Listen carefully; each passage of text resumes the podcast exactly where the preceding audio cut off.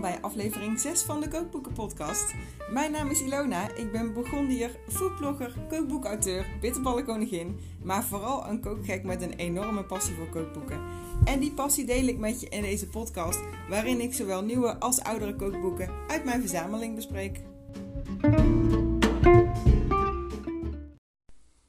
Wat ontzettend leuk dat je weer luistert naar aflevering 6 van de Kookboeken Podcast. En het is een hele speciale aflevering, want ik had spontaan bedacht dat omdat het uh, vrijdag 9 oktober was, op het moment dat ik deze podcast uh, wilde opnemen, uh, was het Nationale Krokettendag. En ik had spontaan het idee gekregen om drie krokettenboeken te bespreken.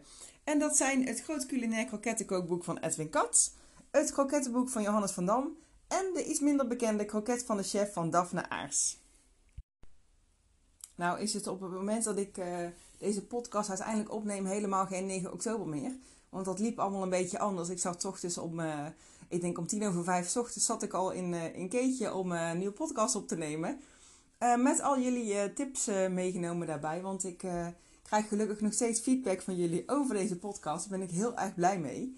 Dus ik ben zelf ook een paar afleveringen terug gaan luisteren van... hey, waarom is nou de ene keer het geluid beter dan de andere keer?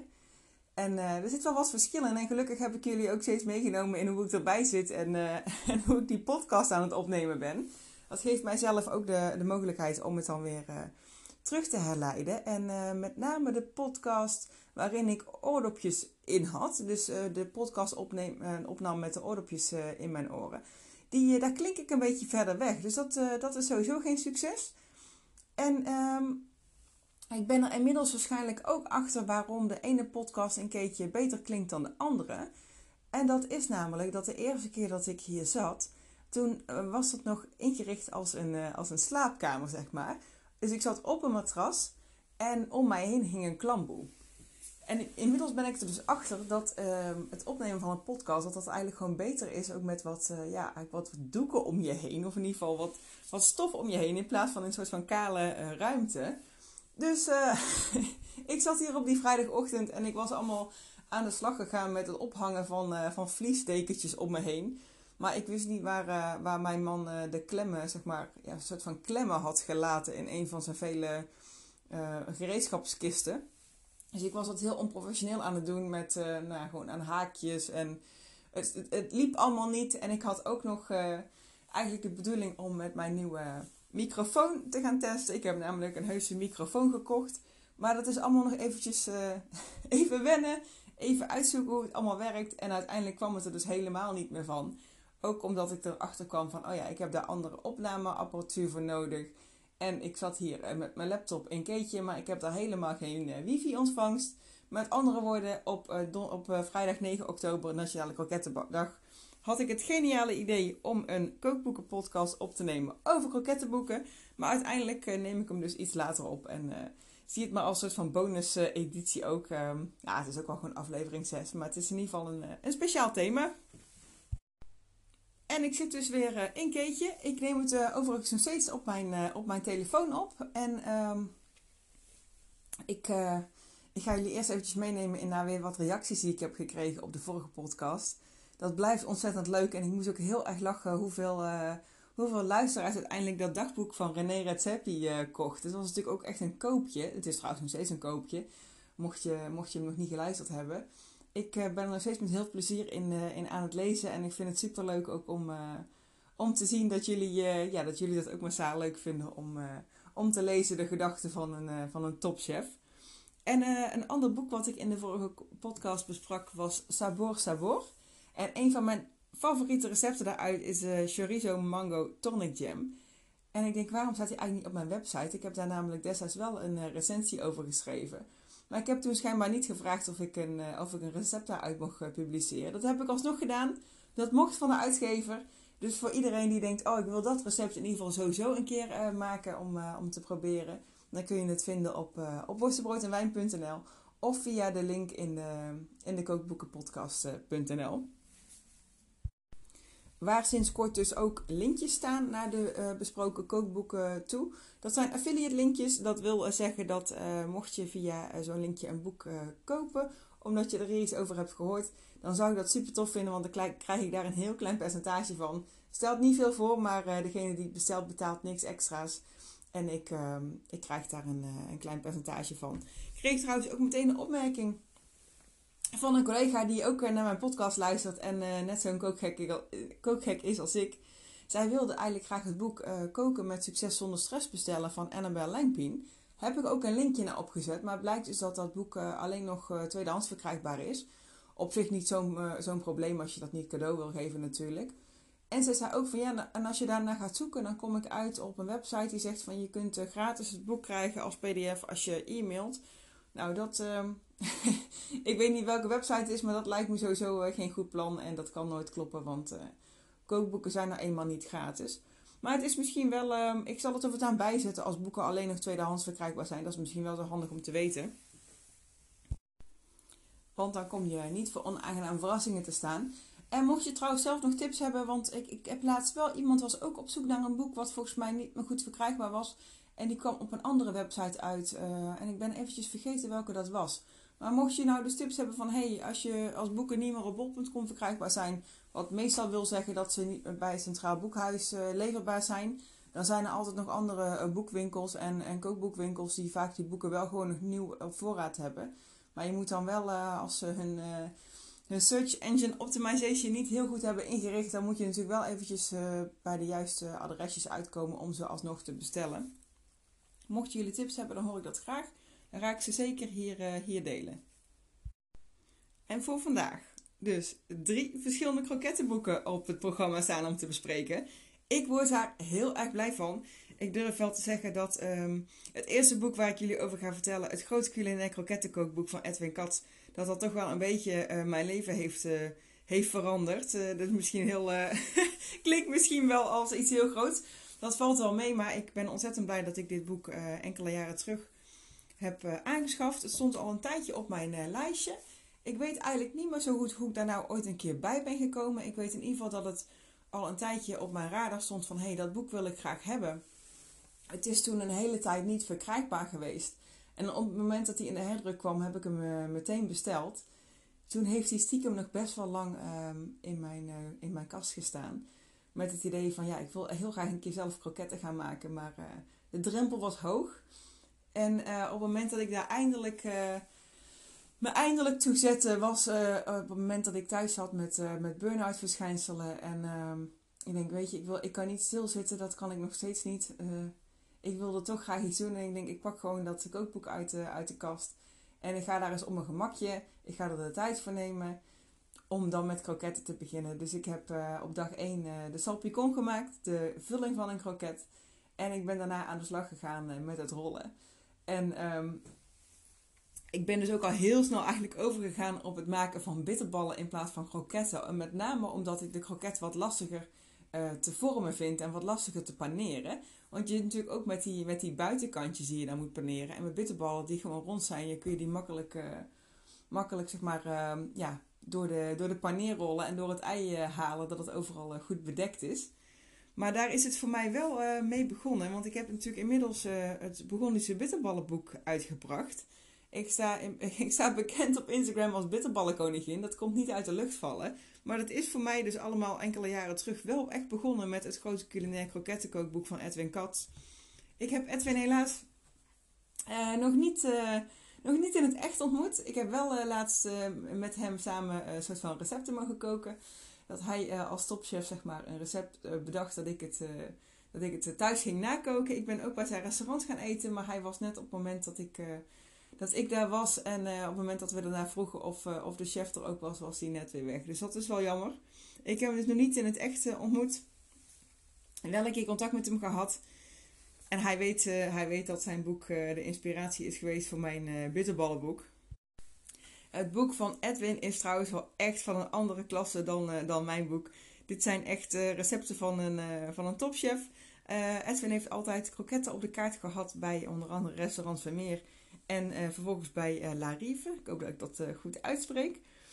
En, um, en dat gasten ook echt begonnen te vragen naar het kroketje van Etje. Dat is natuurlijk super gaaf en super tof als je dat als chef durft om zeg maar kroketten op de kaart te zetten. Van een heel ander niveau dan dat je normaal gewend bent in de, in de frituur. En ik vind het ook super leuk om te lezen in het voorwoord van Edwin. dat de recepten in zijn boek vrijwel allemaal zijn afgeleid van gerechten die hun op de kaart hebben gehad. En die ze dus hebben omgetoverd in salpicons. En het grappige is ehm, dat ik dat uiteindelijk. Voor mij geldt het ook zo. Ik krijg heel vaak de vraag ja, waar haal je toch die, die smaken vandaan voor de vullingen van je bitterballen? Maar dat is, ehm, ja, dat is toch wel vaak gebaseerd op een gerecht wat ik heel erg lekker vind. Of wat ik ergens geproefd heb. Waarvan ik dan denk, hé, hey, kan, ik dat, uh, kan ik dat in een salpicon veranderen? Soms lukt dat, soms lukt dat niet. Edwins boek uh, is in ieder geval uh, een stukje dikker dan dat van mij. Er staan echt heel veel recepten in. Um, wat misschien sommige mensen af zal schrikken, is, is het feit dat Edwin dus echt alles zelf maakt. Ook de bouillon. Ik heb dat, uh, ik heb dat eigenlijk van begin af aan niet gedaan. Ook dus om het mezelf, uh, om die drempel uh, ja, te verlagen. Van god, ik ga kroketten maken. Spannend, eerste keer. Best een werkje. Als ik dan ook nog eerst zelf die bouillon moet gaan trekken, dan, dan ga ik daar niet aan beginnen. Dus ik heb dat altijd gewoon met, ja, met bouillonblokjes gemaakt. En alleen al de de, de resultaten daarmee die zijn gewoon zo, zo verbluffend en zo anders dan, dan alle kant-en-klare kroketten die je kunt kopen. Dat, dat, uh, dat ik dat ook uh, ben blijven doen. In het groot culinair kroketten kookboek staat behalve natuurlijk wat basisdingetjes over het, over het bereiden van bitterballen en kroketten. Kroketten worden hier trouwens met een Q geschreven, Q-U-E de chique variant ervan. En dat hebben ze ook zeker ook, zo ook verdiend, die, die chique benaming. Edwin's, Edwin's kroketten die bestaan onder andere uit klassiekers. Dus ja, de saté-kroket, kalfvleeskroket, goulashkroket, garnalenkroket, kaaskroket. Echte, echte klassieke kroketrecepten. hij heeft een hoofdstuk met schaal- en schelpdieren. Denk dan onder andere aan kroketten met langoustines. En kroketten met kreeft, kroketten met Sint-Jacobschelpen. Een apart uh, hoofdstuk met viskroketten. Uh, een apart hoofdstuk met vlees en gevogelte. En, ook heel erg gewaagd, een apart hoofdstuk met uh, bitterballen met orgaanvlees. En ik moet zeggen dat ik helemaal niet zo'n orgaanvleesmens ben. Ik, ehm, ik eet het wel, maar op een of andere manier kan mijn maag er ook niet zo goed tegen. Maar een van de eerste bitterballen die ik heb gemaakt uit zijn, uh, uit zijn boek is die met kippenlever, met spek, champignons en peterselie. En dat is tot op de dag van vandaag nog steeds een van mijn uh, echt favoriete smaken bitterballen dan inmiddels. Ik maak de bitterballen van en geen kroketten. Dat is um, ja, heel bijzonder, want ik hou eigenlijk niet van kippenlevertjes. Maar deze smaakcombinatie is, uh, is gewoon heel mooi samengesteld. En hij staat ook in mijn boek trouwens. Ik heb toestemming van Edwin gekregen om, uh, om dat recept in mijn boek op te nemen. Wat er verder nog in dat hoofdstuk staat van Edwin, die heb ik dus niet geprobeerd. Onder andere kroketten met kalfslever, kroketten met kalfstong en kroketten met kalfshersenen. Ja, dat, uh, daar heb ik me nog niet aan gewaagd. En er is ook een heel hoofdstuk met vegetarische kroketten. Onder andere met comté-kaas en appel. Nou moet ik daar meteen van zeggen, die heb ik wel gemaakt. Ik vond de appel niet heel, heel sterk naar voren komen. Ook een hele lekkere vegetarische kroket van Edwin is die met belegen geitenkaas met tomaat en kruiden. Echt ook een, een favoriet. En voordat ik het vergeet, een van mijn andere favoriete recepten uit dit boek. Die wil ik eigenlijk binnenkort al eens een keertje zelf maken, want het is al best wel een tijdje geleden. Even kijken waar die staat. Oh ja, lam met aubergine en feta kaas. Dat is echt een geweldige, een geweldige smaakcombinatie die ik niet, uh, niet zelf heb kunnen evenaren met, uh, met lamsvlees. Maar zeker de moeite waard om eens een keer te maken. Wat ook heel interessant is, wat je in ieder geval ook niet in mijn uh, bitterballenboek terugvindt en waar ik me nog steeds niet aan heb gewaagd, zijn zoete uh, kroketten.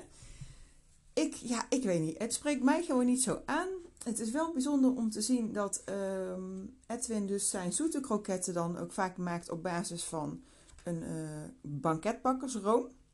En denk dan aan een kroket met banaan met karamel en gesuikerde macadamia nootjes.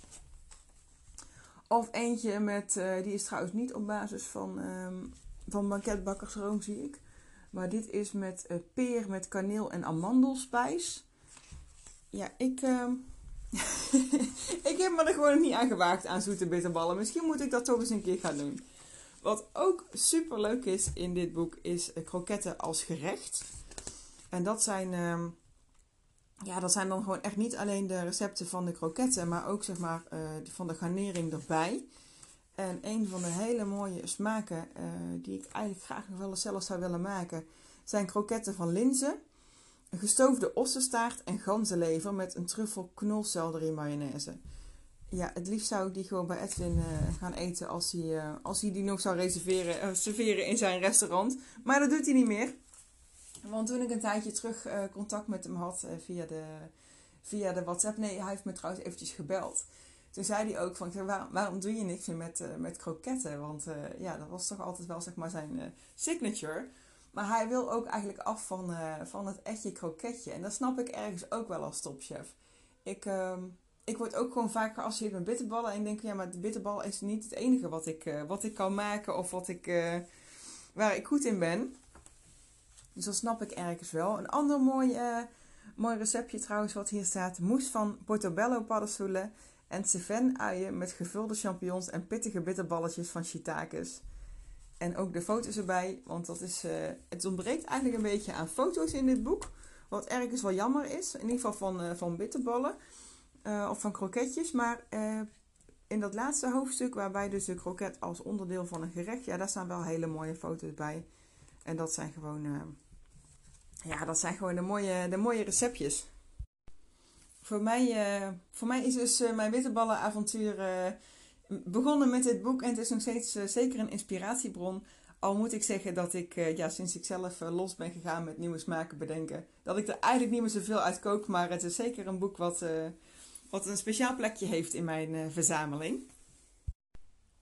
Het is ook nog steeds verkrijgbaar. Het is niet een heel goedkoop kookboek. Ik geloof dat het bijna 40 euro kost. Hij is nog wel ook, ook nieuw te bestellen. En het tweede krokettenboek wat ik ga bespreken, ja, dat, is ook, uh, dat heeft ook wel een speciaal plekje. Dat is het krokettenboek van Johannes van Dam. En die is uh, nog niet zo heel erg lang, ik denk in 2019, dus vorig jaar is die als heruitgave uh, is die dus weer uitgebracht. Het is sowieso uitgebracht door Jona Freut en Joosje Noordhoek. Want Johannes zelf heeft dit, heeft dit boek niet af kunnen maken omdat hij is overleden.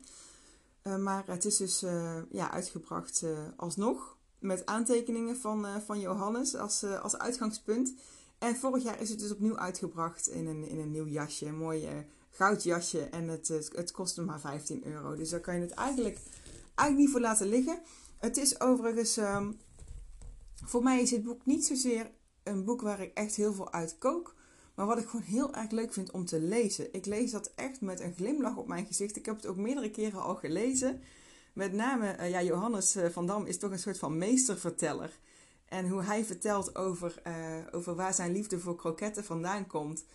En over zijn huishoudster, de huishoudster die ze vroeger hadden, juffrouw Dijkstra. Ja, dat is gewoon heerlijk om te lezen. En de reden waarom ik niet echt uit dit kookboek kook, is omdat het een verzameling is van ja, van een soort van historische recepten. En die zijn dus niet op een eenduidige manier uh, uitgeschreven of uitgewerkt. En ze zijn ook allemaal net iets verschillend. Dus bij het ene recept staat er uh, bijvoorbeeld alleen een, een, een, verzameling van de ingrediënten die erin gaat. En dat moet je voor de rest zelf maar een beetje uitzoeken. En de andere is juist weer wel heel erg uitgebreid uitgeschreven. En het zijn ook gewoon echt, het zijn ook niet de recepten van Johannes van Dam zelf. Die staan er trouwens ook in. Maar bijvoorbeeld ook van um, Escoffier. En uh, gewoon uit hele andere oude kookboeken. Dus het zijn gewoon een verzameling van uh, kroketrecepten. Van, uh, nou ja, ik zou zeggen van over heel de wereld. En het is toch wel echt meer Nederlands. Maar ook wel uit, uit Frankrijk, uit België. Spa Spanje heeft natuurlijk kroketjes.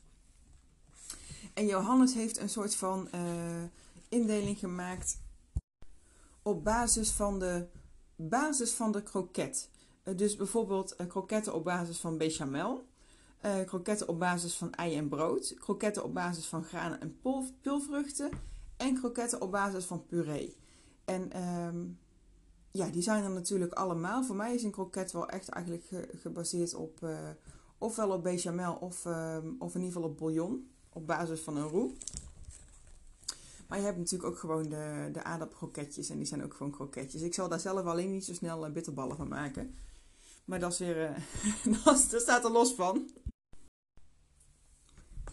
Ik zal eens een, uh, een recept voorlezen zoals dat in het boek uh, staat uitgewerkt. Dit is wat ik dus nu direct ga voorlezen, is dus het hele recept. Er staan geen, um, er staan geen hoeveelheden bij of precieze aanwijzingen. Dit is zoals het in het boek beschreven staat. Het is een recept, recept dus voor ja, croquettes, staat erboven. Het komt uit een boek uit het jaar 1705, een Frans boek van François Massialot. En um, ik ga het gewoon eventjes, uh, ik ga het gewoon eventjes voorlezen.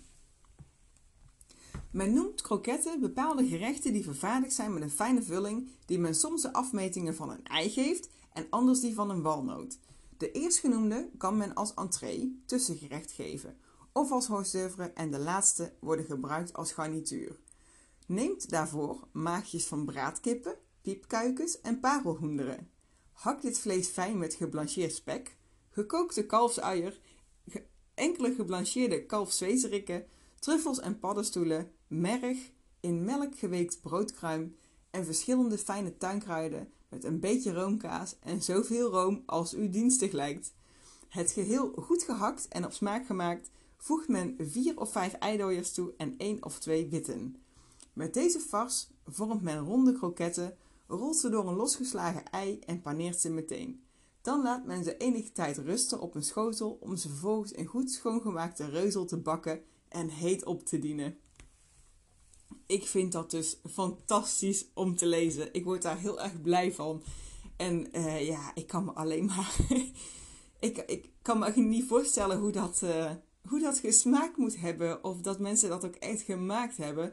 Maar ik vind het in ieder geval geweldig om te lezen.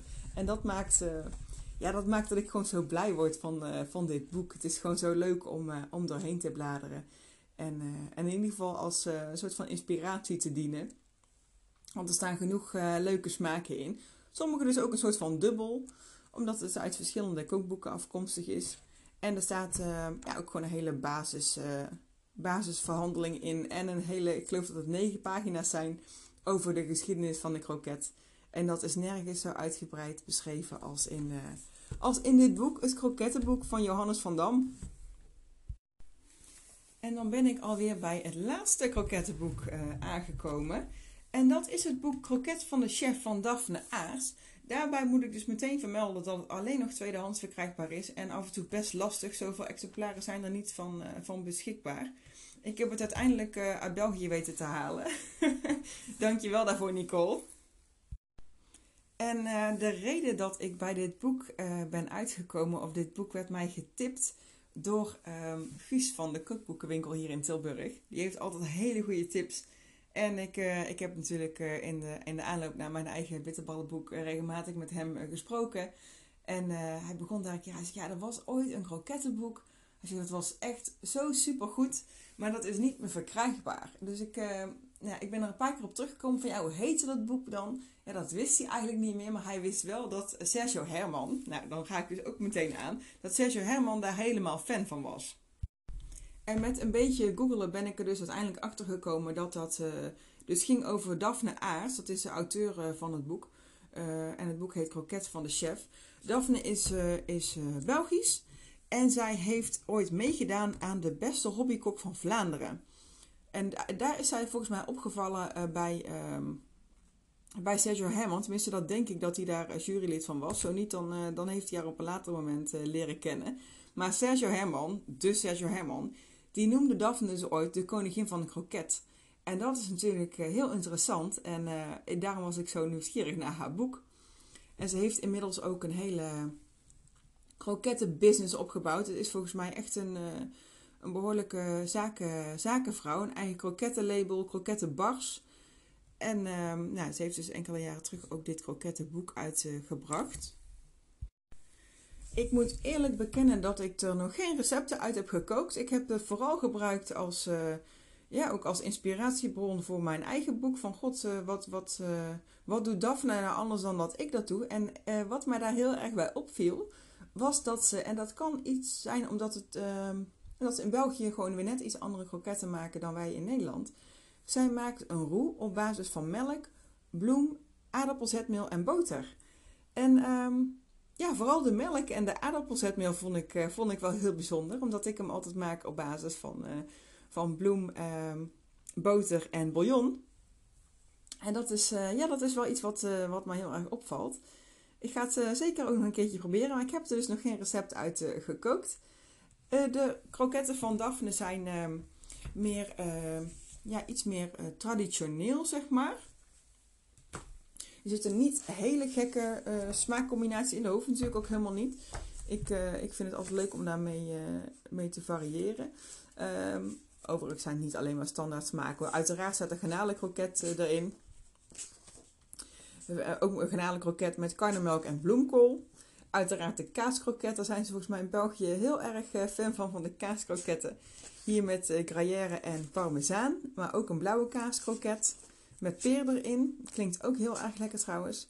En een uh, geitenkaaskroketje met zongedroogde tomaten en asperges. Dus er staan zeker, uh, zeker leuke smaken in. Er staat ook nog iets in van een macaroni kroket met kaas en hesp. Zo noemen ze ham in België. En waar ik zelf ook heel erg benieuwd naar ben en wat eigenlijk wel op mijn to-do-lijstje staat, is de kalfswezerik kroket. Dat, uh, nou ja, goed, dat is dan toch ook weer uh, ingewanden. Maar vind ik altijd, uh, vind ik altijd erg lekker. Dus ik ben, uh, ja, ik ben benieuwd wat, hoe de kroketten zijn van deze krokettenmadam, zeg maar, uit, uit, uit België. En dat was het weer voor deze zesde aflevering van de Kookboeken Podcast. Met als speciaal thema kroketten in het kader van Nationale Krokettendag. Ik ben heel benieuwd wat jullie daarvan vonden. vind je dat leuk om te luisteren als het over één onderwerp gaat? Of toch liever een mix van kookboeken. Ik heb eigenlijk ook nog in de planning staan om een keer een aflevering op te nemen over uh, bakboeken, zeg maar, over patisserieboeken. Zelf ben ik daar niet zo heel erg in thuis. Ik ben niet, ik ben niet echt een bakker.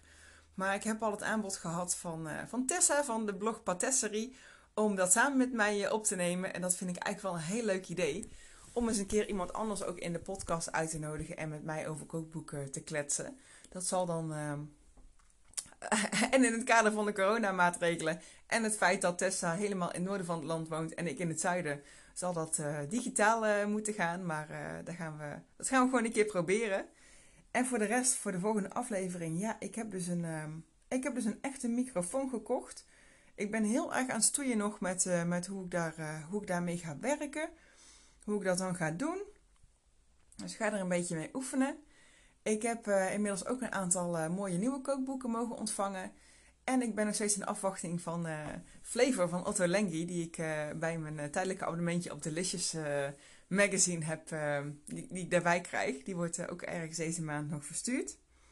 En ik ga, ja, ik ga daar weer lekker uit koken, want ik vind eigenlijk wel, het zal niet altijd lukken, maar ik vind eigenlijk wel dat je uit kookboeken gekookt moet hebben wil je, daar, wil je daar een goede mening over kunnen vormen. Niet altijd, sommige dienen vooral ter, inspiratie, maar het liefst, uh, zeker met nieuwe kookboeken, en het liefst kook ik daar gewoon eerst een paar receptjes uit.